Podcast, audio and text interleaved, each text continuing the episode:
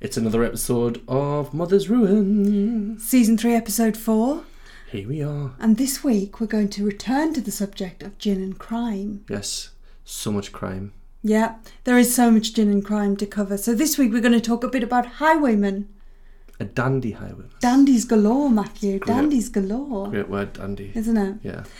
And one dandy in particular that we're going to talk a bit about today is Dick Turpin. Um, so that's coming up. Plus, we've got an interview with York Gin, who are going to tell us all about their outlaw gin Yep. that is inspired by Dick Turpin and some other local Yorkshire characters. Near dwells indeed. Now, Dick Turpin was a Londoner, and most of the activities he engaged in were in and around London, but he escaped to York, was caught in York, and was hung in York. And so there's therefore very close association with York and Yep. the man himself.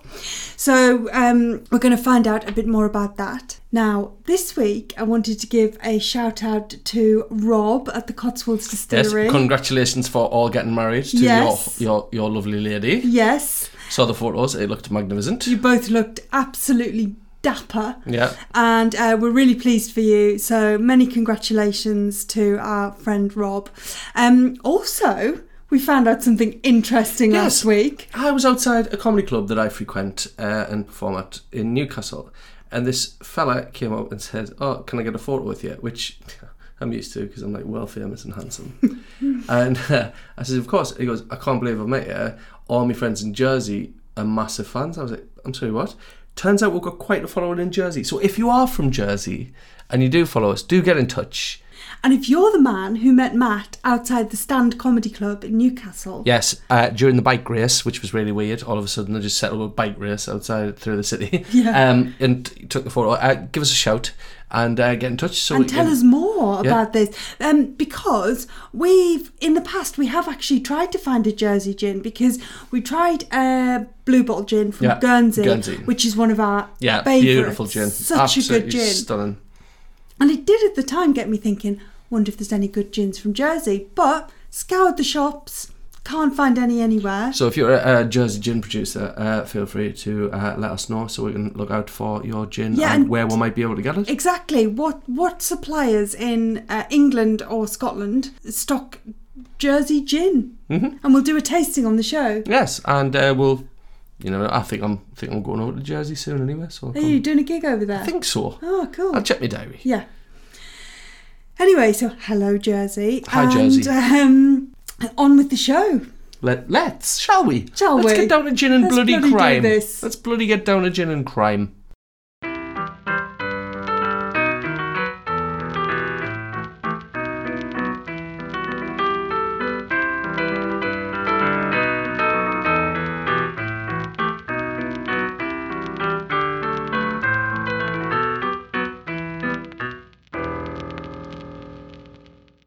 Okay, it's very late at night and excruciatingly hot. Um, but this episode, we're going to cover this in two halves Mm-hmm. because there's so much to talk about.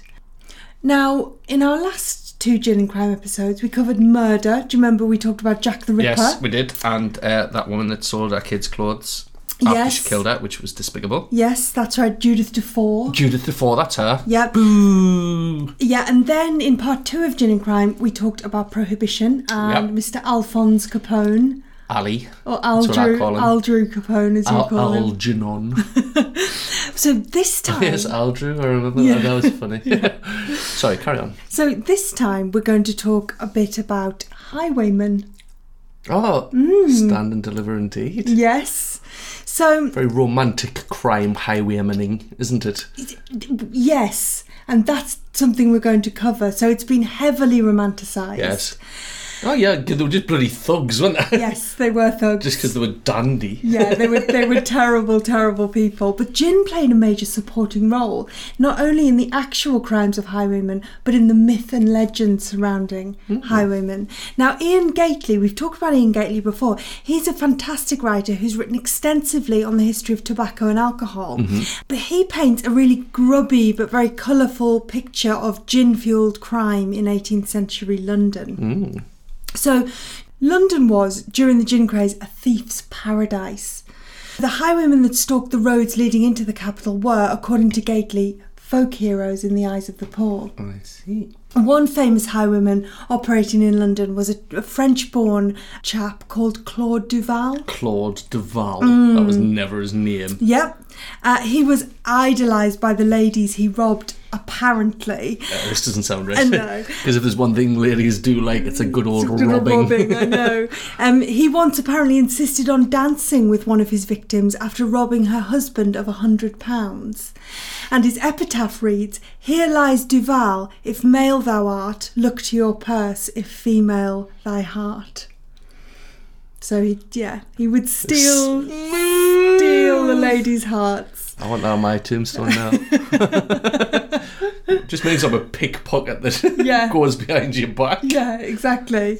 But back then, it was you know there there was a kind of mythical aura surrounding this kind of character, and Highwayman inspired the 1728 musical The Beggar's Opera by John Gay, which features a cast of robbers, harlots, and ne'er do wells.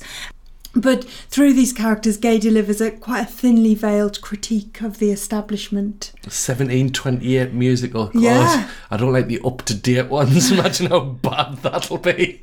I bet it would have been a good old, good old Cockney knees A up. good old r- romp. Yeah, and the plot's heavily fueled by gin, and some of the characters take it as a so called medicine, which, as we mm. knew at the time, was a polite way to get absolutely plastered on Yes. gin, and but while others just unbashfully chug it down throughout the I entire suppose you'd need plot. quite, quite a lot of gin to get through a, a, a musical that was written in 1728. I bet it was amazing. Do you know? I haven't read it, but I reckon it. I I reckon it was a right laugh. Yeah, let's get some of the songs. We'll sing them Yes. ourselves All right. Yeah. as a treat. As a treat. Yeah. Get the guitar. the guitar. Now, in her essay entitled A Case of Life and Death Crime and Self Control in Gin Lane, researcher Judy Stove gives us a further insight into highwaymen's relationship to gin. Mm-hmm.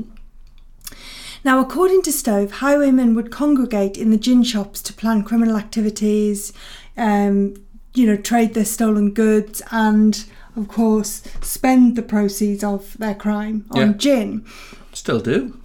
Still do, yes. And one William Booth, giving evidence against fellow highway robbers in September 1732, says that they frequented Buck's Gin Shop, where we all. Buck's Gin Shop, Don't. where we all met. There's people listening. This is this is public. People love my voices. Right. Could anyone please get in touch and tell us if you like Sarah's, Sarah's voices, or not? So if you could, please let us know. We'd very much like to know whether Sarah should stop with the voices or carry on. Carry on. You can do the voice now, All right, so they can judge. they frequented um, Buck's Gin Shop, where we all met and where we used to be night and day. Night. Night and day. Night. But this was so. Christ. But this was so much the case that in evidence, drinking with an accused was code for collaborating with him. ah, right. So the gin shops really were the meeting houses for Like the. HQ. Yeah, yeah, Yeah. highwayman HQ. Naught, naughty HQ. Yeah, exactly. now, the actual gin shop owners were often instrumental in crimes too. the little tinkers. Yeah, so one gin shop owner named Sarah Hewlett Sarah, was typical. yeah, was apparently a common receiver of stolen goods. Now, she sold gin to children without a single qualm, and some of these children actually gave evidence against her. So, um, one George Dawson and a lad named Perkins testified that Sarah Hewlett encouraged them to go a thieving and lodged them in her house. She would pay them what she pleased for the goods that they brought back to her. So, um, regardless of what it was worth, she would just pay whatever she saw fit. But then, just to add insult to injury, she would make them spend the money on gin and hot pots at her shop. Well, they were getting fed and watered. That's all you could hope for in that horrific time of life. So yeah, she's she's basically making them go and work illegally for free because she's mm-hmm. getting the money that she's giving them, and Yeah. all they get is a hot pot and some bathtub gin. Yeah, but I mean, but then what what could they hope for from the workhouses? Well, A beating and some mouldy bread. Very true, very Exactly. true. But the sad thing is that the court recorder actually notes that the boys were very little boys of about 12 years of age, as they said, though by their stature one would have taken them not to be above eight or nine. Oh, I know. So, um, I mean, Hewlett was found guilty in the end and sentenced to a fine and imprisonment. Um, God knows what happened to those poor wee lads. mm. Hopefully, they went off to a better life, but Yes. sadly, I, I doubt it. but back to highwaymen. So, to further propagate the myth that they were these, you know, romantic heroes, um, they were expected to die well if caught. So, they'd often dress in white satin for their executions, and the journey from prison to the gallows became almost like a pageant.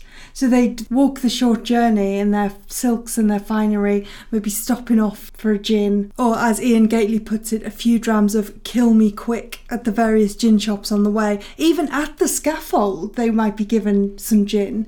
And um, the hangman himself would also often be drunk. sounds like a rape party. I know. Apparently, one uh, hangman was so drunk that he, he accidentally tried to hang the priest who was present to give the condemned man his last rites. now, the image of this flouncy, handsome highwayman is captured in, as you've already mentioned, Adam Ant's 1981 hit Stand and Deliver. Deliver money all your life. Never Yeah. heard it. Well, yeah, I watched the video for the purposes of this um, Very poor, isn't It's it? a terrible video. No, I think the, the first scene is it, he's sitting on a tree branch waiting for the uh, the carriage to pass, and he comes leaping out of the branch with his with his cape flaring, and he's got this glistening lip gloss on. But to get beneath that facade, let's talk about the most notorious highwayman of all time. Richard Turpin. It is Richard Turpin or Dick Turpin. Now, there's a brilliantly written article on this subject by someone called Steve Jobson, and he picks apart all the myths surrounding Dick Turpin. Now, he mentions a 1735 account of Dick Turpin by John Wheeler, who was a member of the um, infamous Gregory gang who Turpin went around with. And he gave evidence against Turpin, and the deposition reads Richard Turpin, a butcher by trade, is a tall, fresh coloured man, very much marked with smallpox. a fresh, a fresh colour. colour. Now, That's I, what we should get for the living room. Yeah, what colour do you want? Fresh. Fresh. That'd be nice. I know, I, I don't know what it means. He had a kind of Ruddy. ruddy complexion, Ruddy cheeks. Yeah. Like a plaster butcher. Yeah, Yes. exactly. Which is apt because he was a butcher's apprentice. Um, but this is pretty much the only physical description we have of Turpin, as he was never actually drawn during his lifetime. Really? Yeah. And I think that fact probably helps to further the myth of oh you know he was probably this this handsome man of Yeah. great stature because pictures that were painted of him weren't actually painted from life they were just artistic interpretations Oh. of what he may have looked like So someone just like the romanticism and painted him as a some sort of sexier, sexy Yeah. bank robber. exactly, yeah. So, aside from this less than glamorous description of the man, there's also the issue of his crimes. yes. So, far from being a Robin Hood character, you know, stealing surplus finery from the wealthy with a, a wink and a smile, Turpin, he, he was a he was a murderer. Oh well, it's the end of his Yeah. romanticism. Now, I believe he only murdered one person. I'm not saying that in his defence, but I think what happened was he was hiding out, and a landlord startled him, and he, he panicked and killed him. So. I would, you know, he wasn't a serial killer, but he had killed certainly. He didn't have the worst start in life. He was an Essex boy, um, literate, a butcher's apprentice.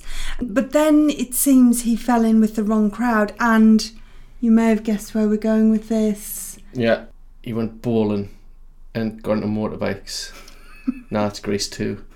Uh, he liked gin. He liked gin. Gin. There yes. it is. There's gin. Yeah. It's been a while. He did discover, I know, sorry, I did digress a bit, but he did discover a great love of gin and would often be seen in the gin shops of the East End getting plastered and planning naughty deeds. Rather than butchering. Yes, yeah.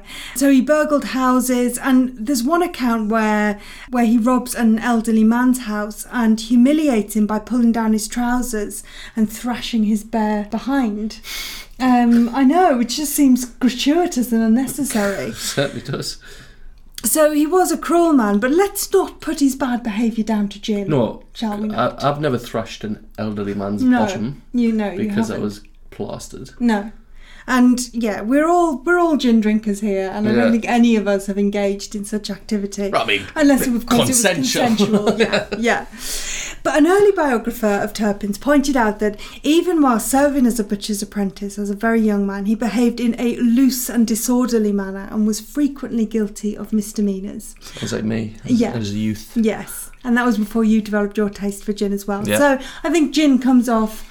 Hmm, not quite scot free, but No. let's not let's Gin, not blame Gin it might be whispering in his ear. exactly Yeah. yeah Give it a go. See how you feel about it. yeah Naughty gin. yeah. But I just want to talk a bit about his capture because um, even though it's not gin related, it is quite profoundly ironic. So, a family friend named James Smith taught him to write letters um, when he was a child. And when Turpin went into hiding in Yorkshire, he wrote to his family asking for their help. Now, by this point, they were sick of his shit and they returned the letter to sender. And Guess who was in the post office at the very moment when the returned letter was received? Jack the Ripper. No, the old family friend James Smith, who taught him to write, and he, of course, recognised the handwriting and turned him in. Ah. Mm. So Turpin was executed at uh, York in 1739 at the age of 34. What a grass. Yeah, I killed someone. I yeah, he suppose. did. Yeah, and thrashed a poor elderly chap. Smashed a p- poor elderly bottom. Yeah. Now, it's not clear whether Turpin was drunk on gin at the time of his death, but he threw himself off the ladder in a final act of defiance, and his biographer wrote, Drunk or not, he made a brave enough exit for a man who had no choice in the matter. I quite like the fact that his death got a review. I know. Three stars. I know, exactly.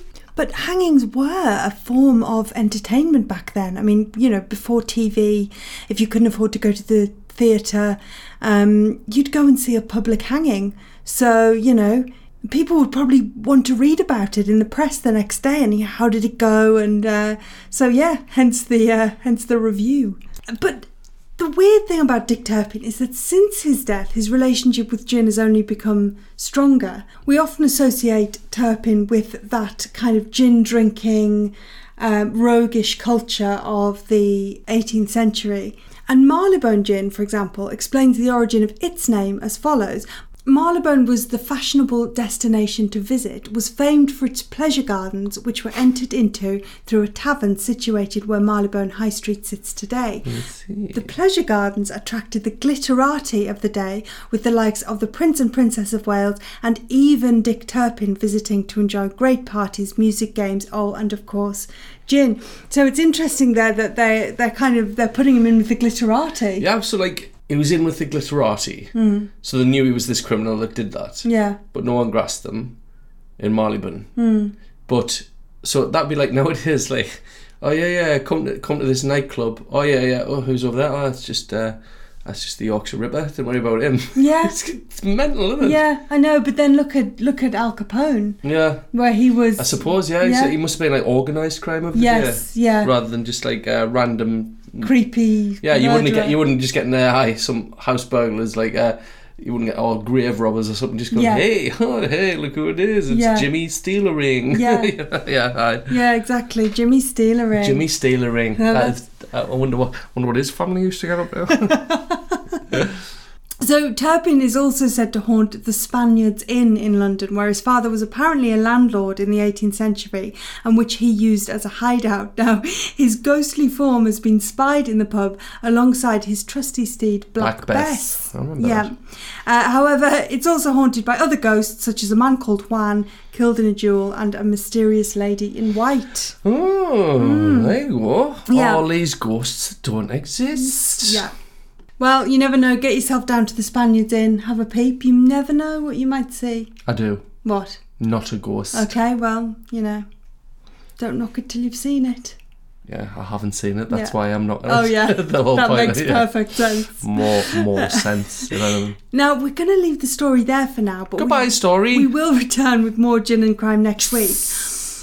But we'll leave you with the thought that what Gin and Mr. Turpin have in common is that both of their reputations have softened throughout the centuries. yes, but gin didn't murder people. Gin's a drink. Uh, gi- gin is not is not a sentient thing, Yeah. obviously, but gin caused a lot of deaths in the 18th century and was seen as the scourge of London. And Madame Geneva was seen as a, a serial killer. She was characterized as a woman um, who t- took many, many lives, as Mr. Turpin was merely a, a fiend in human form.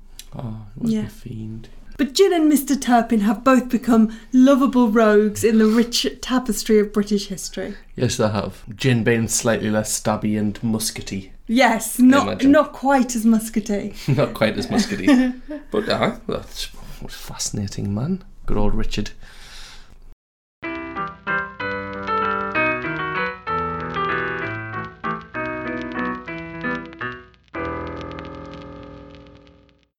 Now it's time for an interview, and this week I spoke with Emma from York Gin. Now we've talked about York Gin on the show before, but what they've now released is a brand new gin called York Gin Outlaw. It's navy strength and it's been inspired by some of the local rogues who have been known to hang about in York where it's produced. So one of these uh, such rogues is Dick Turpin himself. So I spoke to Emma all about the gin, the characters that inspired it, and the gin tour that you can now do, which will take you around some of the places in York that have been associated with some of these local characters. So, welcome, Emma. Thank you so much for joining us. So, yeah, do you want to just tell us a bit about York Gin Outlaw and the inspiration behind it? Um, sure. So we were looking for, I don't know, something to celebrate our first year anniversary. So it came out on the 1st of March this year. And we do get sort of inspired by York's history uh, around here because it's a big historical place. Um, and we wanted to do, it kind of all came together naturally, really. Uh, we wanted to create an, a, a navy strength gin. So it's a 57% gin. So it's a little bit on the, little bit on the edge, a little bit naughty. Yeah.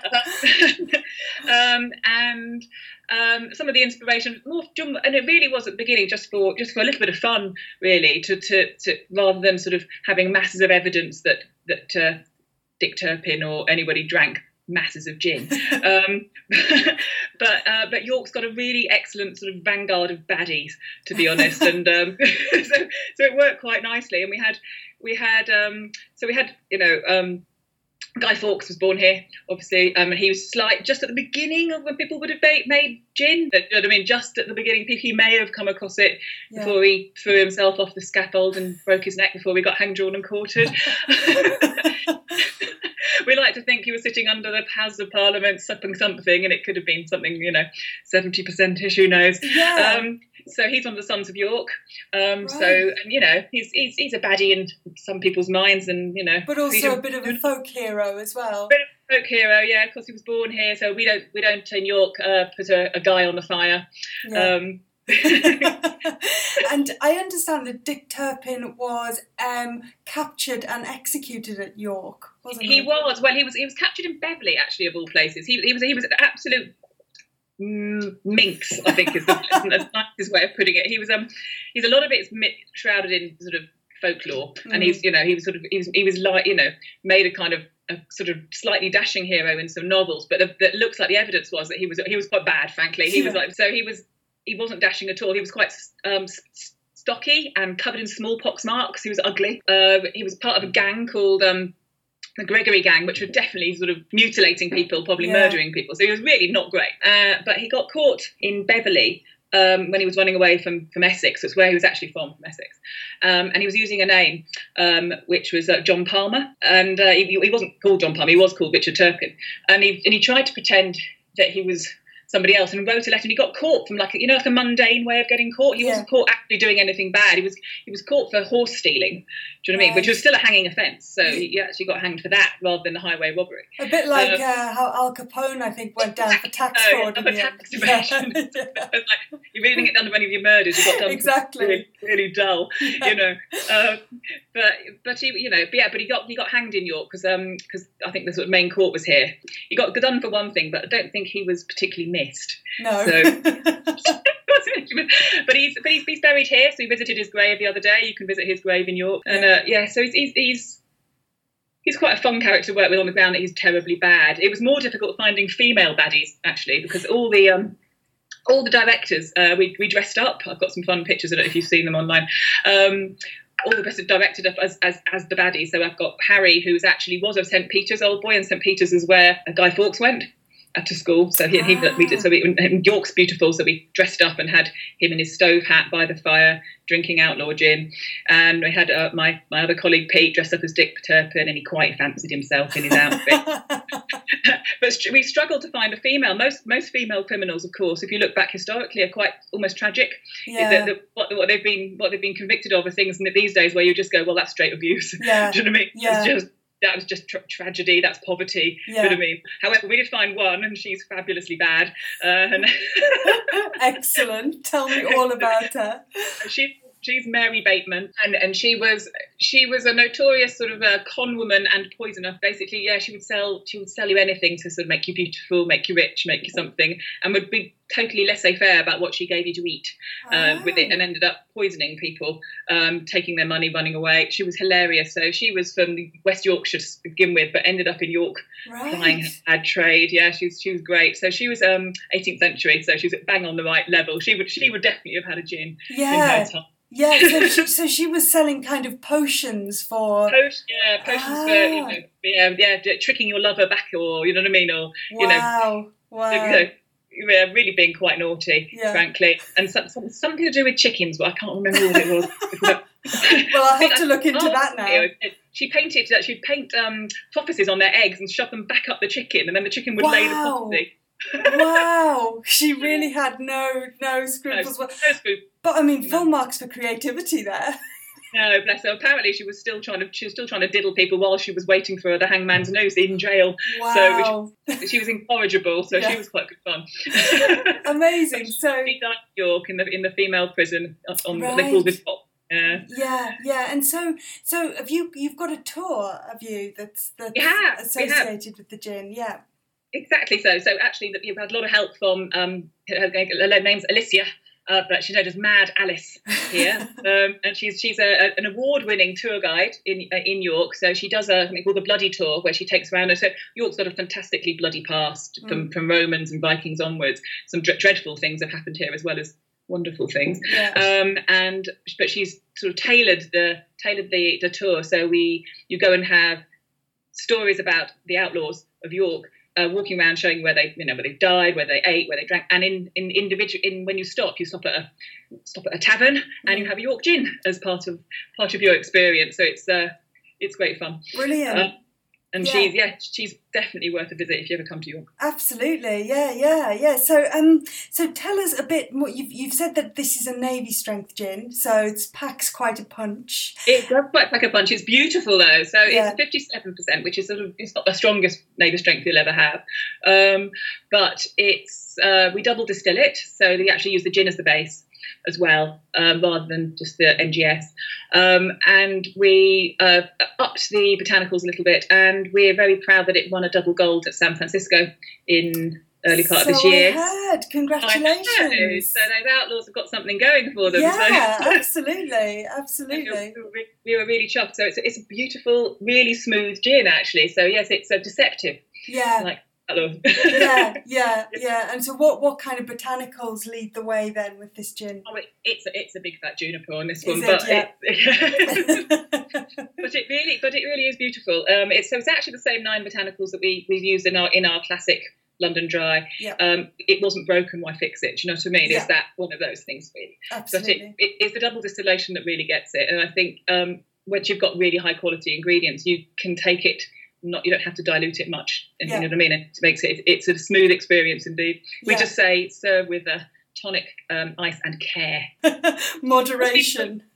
Mindful who you're dealing with. You know. yeah, I just love the way that gin has got a bit of an underground reputation, and I think this kind of thing it's a perfect example of how gin is. It's seen as a very respectable drink these days compared to how Oh. it maybe was back then, Yeah, but it's exactly. still got that little edge to it, and I really like it's that. got that edge, I know. I mean, we, we just like we just launched an old Tom as well, but we you know we definitely got a, a Puss and Mew lined up to to sort of build into our shop, and you know what I mean. Everyone just loves the stories of you know illegally purchasing gin and things like that. So it's, it's Oh, the old Captain Dudley Bradstreet. Oh, amazing. Oh, well, we'll, we'll look forward to hearing more about that for sure. Yeah.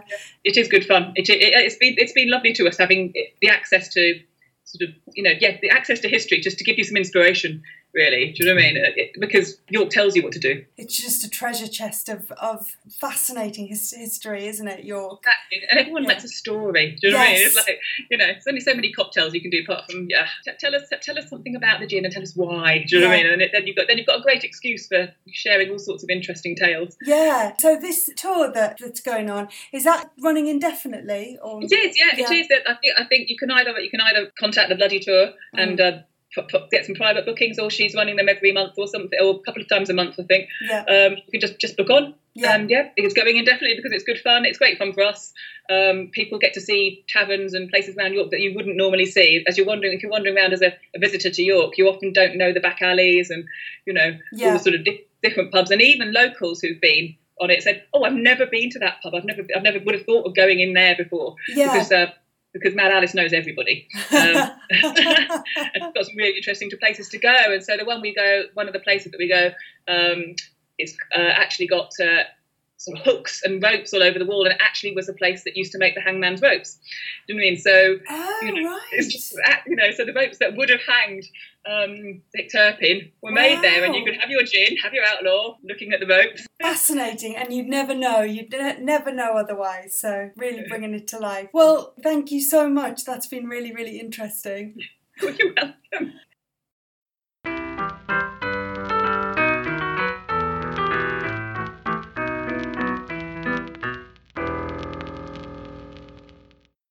News headlines today.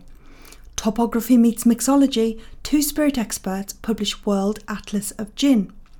Stretches with a twist. Nottingham pub to host gin yoga class. And P and T. P gin could be the drink of the future. Now, topography meets mixology. Two spirit experts, Joel Harrison and Neil Ridley, will release a new book entitled The World Atlas of Gin this September. The book takes us on a round the world tour of the best gins from every country, from small batch distillers to larger scale producers. It'll also trace gin's history in every corner of the world, delve into the production processes, and shed some light on the best known gin cocktails. The book's publisher, Octopus, said this is the definitive guide for everyone and anyone who wants to understand more about gin, its history and production methods, the countries that have helped make it a global success story, and appreciate the best gins the world has to offer.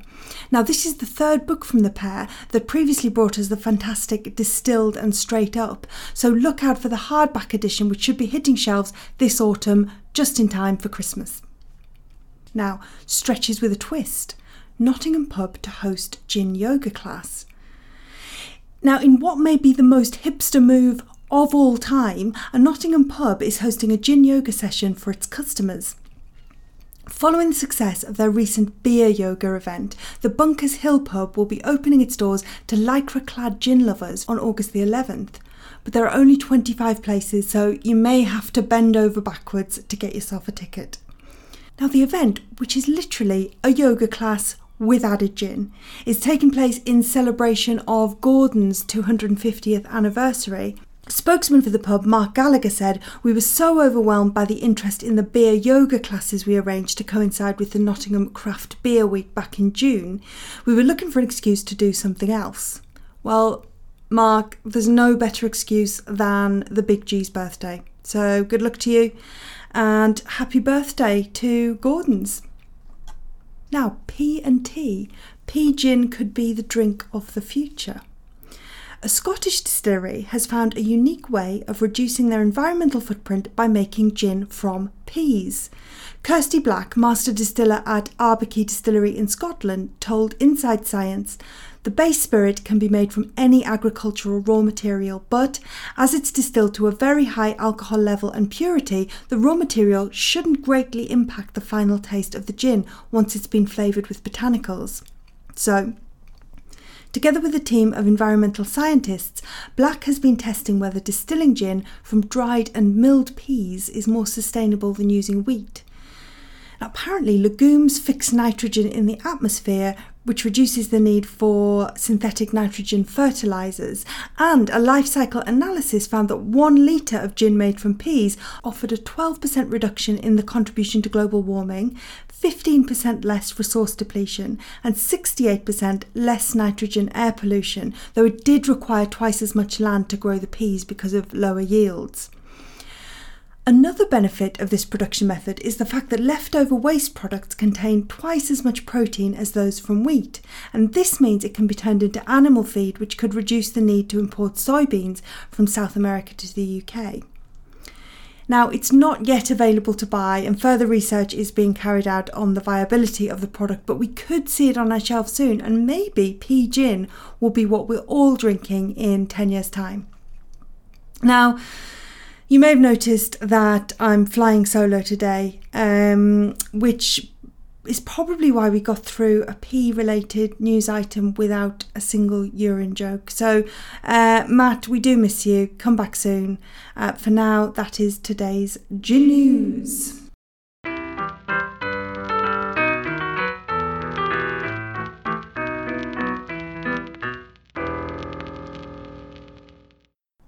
Right, we're going to do a tasting now, and aptly for this episode, it's York Gin Outlaw. We've spoken to Emma from York Gin today, and she's very kind to sent us, sent us a sample to try. Now, Mr. Reed is not here today, but we've got a very special guest I'm very excited about. Her name's Sophia Holt. Hi, Sophia. Hi there. so, um, you have a bit of a background in cocktail making, haven't you? I do. It was a long time ago. I now do different things, but I did uh, work as a cocktail bartender. I went to bar school in London. Um, and that was very much part of my life um, for a while. I still like to mix cocktails occasionally, but obviously not as much as I You're- as I used to. You've moved on to tattoo. You're a tattoo artist now. I am. I'm a Yeah. tattooist now. I've Yeah. got two small children, which doesn't Yeah. go hand in hand with cocktail making like like it used to. But um, Get them shaking. I know I should actually. Yeah, it's never too young. They'd certainly like to um, steal my um, lemon slices from Oh, the gin and tonic glasses, Yeah. and they're only five and seven, so it's a, it's a good start. Yeah. Okay. So um, you are you've kindly stepped in to help us Yes, um, appraise this lovely gin. Kindly offering my services. Yes. So I'm going to ask you to. Well, actually, I'll ask you to have a sniff first. See what you think. Yeah, there's there's definitely something quite sweet there. Can, can you tell it's a navy strength from the smell? I mean, this is No, I wouldn't. I 57%. wouldn't be able to tell this. I've smelt the Plymouth Navy Strength, which is one of the first Navy Strength um, gins that I've smelt and tasted, and that kind of blows your head off Yeah. when you when you smell this. Yeah. But this is, yeah, it's actually it's like gentle, surprisingly gentle um, smell. It's quite sweet. It's got a kind of cedary smell to it, and I don't know if I'm imagining it, but kind of um, slight spiciness, but in a kind of leather way. Mm. That makes sense. I use the word um, medieval. Um, Medieval. I like it. Yeah, it's definitely unusual Yeah. and, and in a very nice way. I'm, I, I'm looking forward to trying that. So you can maybe smell the leather of um, the saddle of Dick Turpin's horse. Yes, That's what I think you're think getting here. Yes, I think there is something to be said there. Yeah. They're definitely getting highwaymen and, and horses, Yeah. and bridles, and saddle soap, and Yeah. know, that kind of thing. All right. Well, this apparently, according to Emma from York Gin, you'd be surprised at how smooth this gin is. So let's see if it lives up to its reputation. Oh, do you want to try it neat first? Yeah. Yeah. There you go. I will. Obviously, the ice cube will kind of take the edge off the. Um, Yeah, the single ice cube. Sorry, I've, I've literally only got one ice cube. oh cube. no, that's not a bad thing, but it will take the edge off. I think the kind Yeah. of um, the kind of really alcohol taste Yes. that might be there.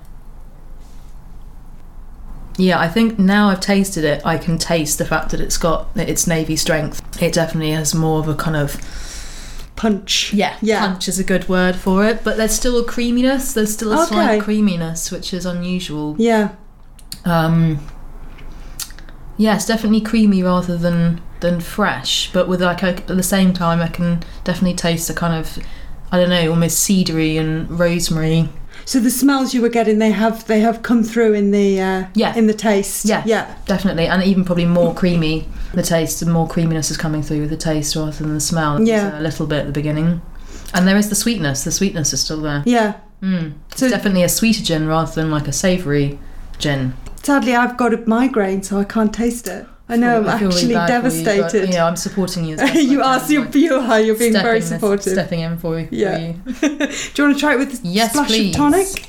I've got your fever tree here. Of course. Yeah, can't Nothing go wrong. I'll let you put your own in. I don't know what your proportions are. Well, I'll start off with not very much. Yeah. Um, because I think if you've got a flavoured, well, if you've got uh, anything over a standard gin, I think it's um, putting a whole can of tonic is going to take Drown it lot of out. the taste. It's better Yeah. to kind of split the drink up in a way. Mm.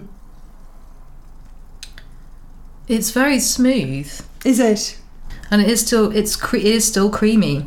God, I want to try this gin. This is like torture. It's you're making it sound amazing. It slightly reminds me of some clotted cream gin that I had. Not quite as intense as that, um, So but how- there's something about it. I know Yeah. you'd, you'd wonder how on earth could you have a clotted Yeah. cream gin, and it was clear. It was, wow. um, you know, as you'd expect a gin to look like. Yeah. But, yeah, very. But I think this one's far more of a, a crowd pleaser. Smooth and creamy. You, in a sense, you can tell that it's higher Yeah. ABV in taste, but it's not an offensive. It's Yeah. not like ooh, it's not like Plymouth, Yes. which is a bit much for me. Yeah. yeah. I think this is this is a very nice gin. Okay, so it's a winner. Yeah, Hmm. I think you'd have to be careful not to overdo it. It actually says on the bottle, "Enjoy with care." Mm. quite right. I think yeah, you could easily sort of assume that that was um, you know a couple of singles of those. Might might be feeling it a little bit. How would you would you put this in a cocktail? That's a tricky one because it's it's definitely I wouldn't say it was a savoury gin and therefore I wouldn't really want to see it in a gin martini. It's too creamy for that. Mm. There are some sweeter, well, more citrusy, fresher gins that would work well in a martini and savoury ones, of course, but this one won't really fit either way. Mm. I don't think. Um, I think this could be one to have on its own or a small amount of tonic, really. I Yeah. think as soon as you go down the route of making more elaborate cocktails, you're going to. Um, there's no point using a premium gin Yeah. like this because it will just be lost immediately under the um, sugar um, syrups and gums and, and the acidity of lemon juice or lime juice. Um, so yeah, I would never bother using anything other than kind of standard gin for cocktails unless Okay. it was a martini. And this for me is probably not a martini. Yeah. gin. So what would you say is what makes the perfect martini? Well, again, it depends on what kind of martini you're going for. If you're Okay. going for a dry martini, then you'd want something, um, you know, you can get away with something um, a little herbal and botanically, um, but ideally one that's heavy on the citrus aspect. Mm-hmm. Um, and with a, uh, a more of a wet martini or a dirty martini, then the savoury gins flavoured with um, celery and things like that and seaweed are going to do really really well and they'll Mhm. really like sing and shine and the Mm. brine will really you know as you can imagine brine from um, olives matched with a seaweed gin is just a match made in heaven it's going to work really really well So a bit of Isle. You were you were drinking Isle of Harris earlier. The Isle of Harris yes, gin. that was super nice, and I would definitely put that in a uh, um, a martini with um, a dirty martini with some brine from the tin of olives, and you know if you're being really fancy, you'd go for a James Dean, which is the three olives on a stick, Right, not just one, but right. three. Yeah. Um, and I think that could handle um, it even being a wet martini where you go, um, you have more um, vermouth in it than you usually would for a dry one, I think it could handle that. Kind of balances out the saltiness, just having that slight extra boost from the from the vermouth. Up to half an ounce would be reasonable if you're if you're making one. Okay, so Bloody Mary. Mm. Can you make a Bloody Mary with gin? Yes, you can. The name escapes me. It's not called. It's called a something. Ah, red snapper. Red snapper. So, okay, so you're going to make a red snapper. Yes. Talk me through the perfect red snapper and what gin you would choose to go in it. Oh well, ideally I would choose a smoked gin every time. Interesting. Yeah, I've never had a smoked gin before. I have can't remember what it's called. Okay. I'm sure if you guys all Google it, you Yeah. will find smoked gin. Um, alternatively, using a celery gin is really Mm. obvious. Again, I can't remember the name of the celery gin that I tried. I failed to purchase it from a gin festival I went to, um, but it does exist and it's absolutely superb. One that I can recommend. I don't know whether you bought that when you came up to West Kirby. Was the Dark Side of the Moon, which is made in the West no, Kirby distillery in the northwest on the Wirral Ah. Peninsula. Um, and to make your red snapper or Bloody Mary, if you insist on doing it with vodka, Yeah. but you know, I wouldn't understand why. No. Um, so you'll start off with. Um, you don't need to use a, a shaker um, with this one. Um, Just so a stirrer. yeah, just a Mm. stirrer. Um, so you don't need loads of fancy equipment. A long teaspoon will will do, Mm. and, a, and a jigger to measure Yeah. or not if you're not interested in measuring quantities. But ideally, Yeah. looking at two ounces of your, um, which is the double shot measure, measure or 50 mil um, of um, your smoked gin um, over ice, um, and then you're going to top it up with a really good quality tomato um, juice by Tom's. Um, they're very good. And then the key is ideally adding a touch of beef consomme if you have any lying around. If Really? you're vegetarian, obviously not, but if you are a meat eater, really? dash of that, super nice. Worcester sauce, lime juice, brown sugar. Oh All of my these things are needed to balance it Yeah. before you start getting into the obvious of celery salt, black pepper, and Tabasco sauce Mhm. according to taste. But it's important to add your lime juice for acidity and important to balance that with some sugar. Mhm. Um, it could be agave syrup, it could be, um, you know, um, gum syrup, um, or, you know, anything like that. If you've got brine from olives lying around, chuck that in as well. Mhm. That can add a nice dimension. And then classically, a stick of um, celery Oh my and God. a lemon wedge. I had no idea that a Bloody Mary was so complicated. Well, it's not really. Yeah. Once you make it once, it's just a little dash of this. You can make Yeah. it to taste. Yeah. but balancing the flavors is important and it does go to a new level as soon as you add the sweetness um, of some kind of sugar syrup um, and um, lime or lemon juice ideally lime in canada they have they use clamato juice Oh, right. um, for their bloody marys What's that? and I'm not even sure if they call them Bloody Marys. I think they may have a different name for it. It's been a long time since I lived over there. But clamato juice is, drumroll, mashed clams What? and tomato juice What? mixed together, and it's really popular. And they sell it in all the supermarkets. You can even get it from petrol stations. You will probably find a bottle of clamato juice in the fridge to buy along with your Coca Cola, your Pepsi, and so on. That's crazy. Yeah, and they'll often add, they'll probably garnish that drink with a giant shrimp um, covered in cayenne pepper hanging over the side of your glass along with the celery and the lemon. What? And have you tried this? yeah, of tomato? course I have. Is it good? It's delicious. Is it? Yeah, it's kind of, it tastes, you know, very tomatoey, Yeah. but there's like a weird meaty, fishy meatiness to it, which sounds disgusting, but it's really popular in Canada. So, Yeah. you know, wow. if, you, Amazing. you're able to purchase it in the UK Yeah. at any point, um, I would say give it a go. If you know someone over to Canada, uh, over going to Canada, tell them to bring some back with them if Yeah. you can. Okay. Yeah, well, I'm, not you. I'm, That yeah. would kill you. Yes. If you don't have a shellfish allergy, Yeah. go and try it. um, okay. What's your favourite cocktail? Oh, I love a Singapore sling, and Mhm. I love aviators. Um, What's an aviator? Aviator is um, made with Parma violets. A long story um, short because I can't remember the exact measurements, but it's a mix of uh, Parma violet liqueur and gin and lemon juice and some kind of sugar. I think gum syrup, perhaps.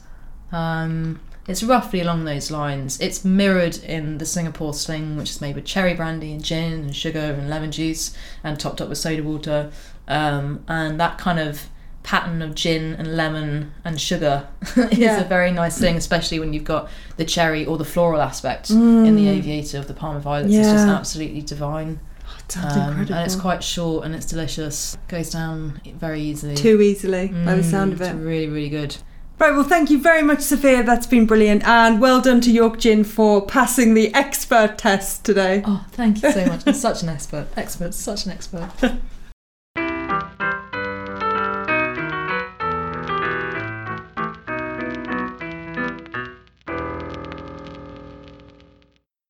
Okay, so Mr. Reed is now back from his travels. He's been in Manchester doing a gig. Yes, I was in Manchester drinking a lot of Didsbury gin. Didsbury Gin. Delicious, Mm. really good. Yeah, I, I had the option of quite a few gins at the comedy store, uh, but Didsbury gin, Didsbury Gin, they went on Dragon's Den, didn't they? I think they did. Yes, And they got an investment from the Dragons. Oh, it's, it's it's really nice. I got off with the flavoured one, but I wasn't in the mood for flavoured No. gins this weekend. no. So I just had a lovely crisp uh, Didsbury gin. I really enjoyed that. Mm. Really enjoyed it. Well, we did try and get them on the show for a chat, but uh, we haven't managed to do that yet. No. Let's get back in touch with those lads. Yes, uh, Didsbury gin. What are you thinking?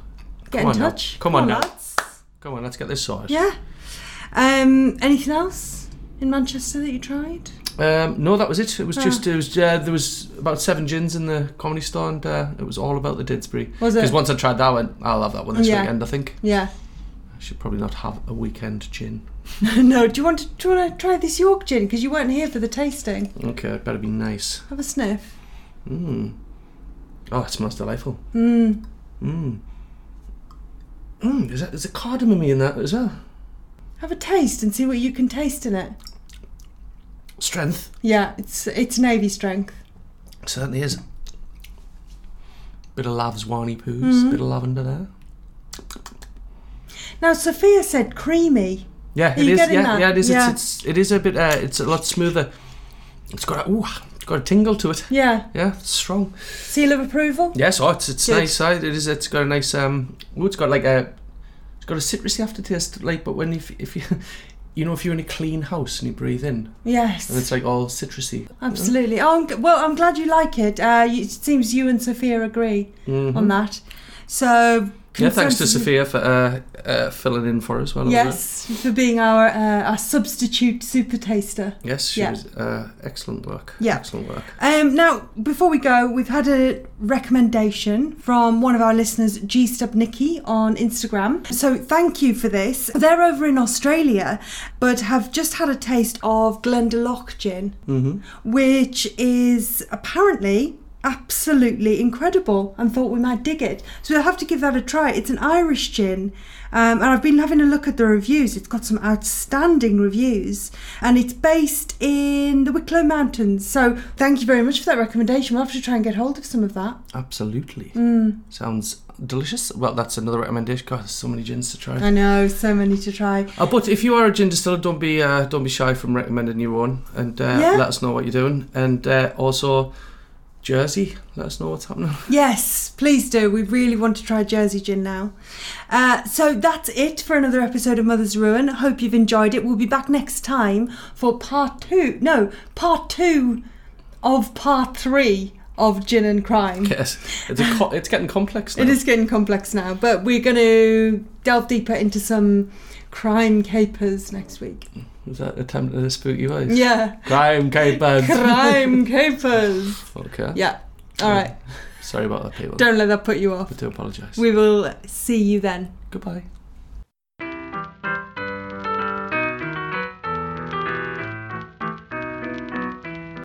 Mother's Ruin podcast was written and performed by Matthew Reed and Sarah Donnelly.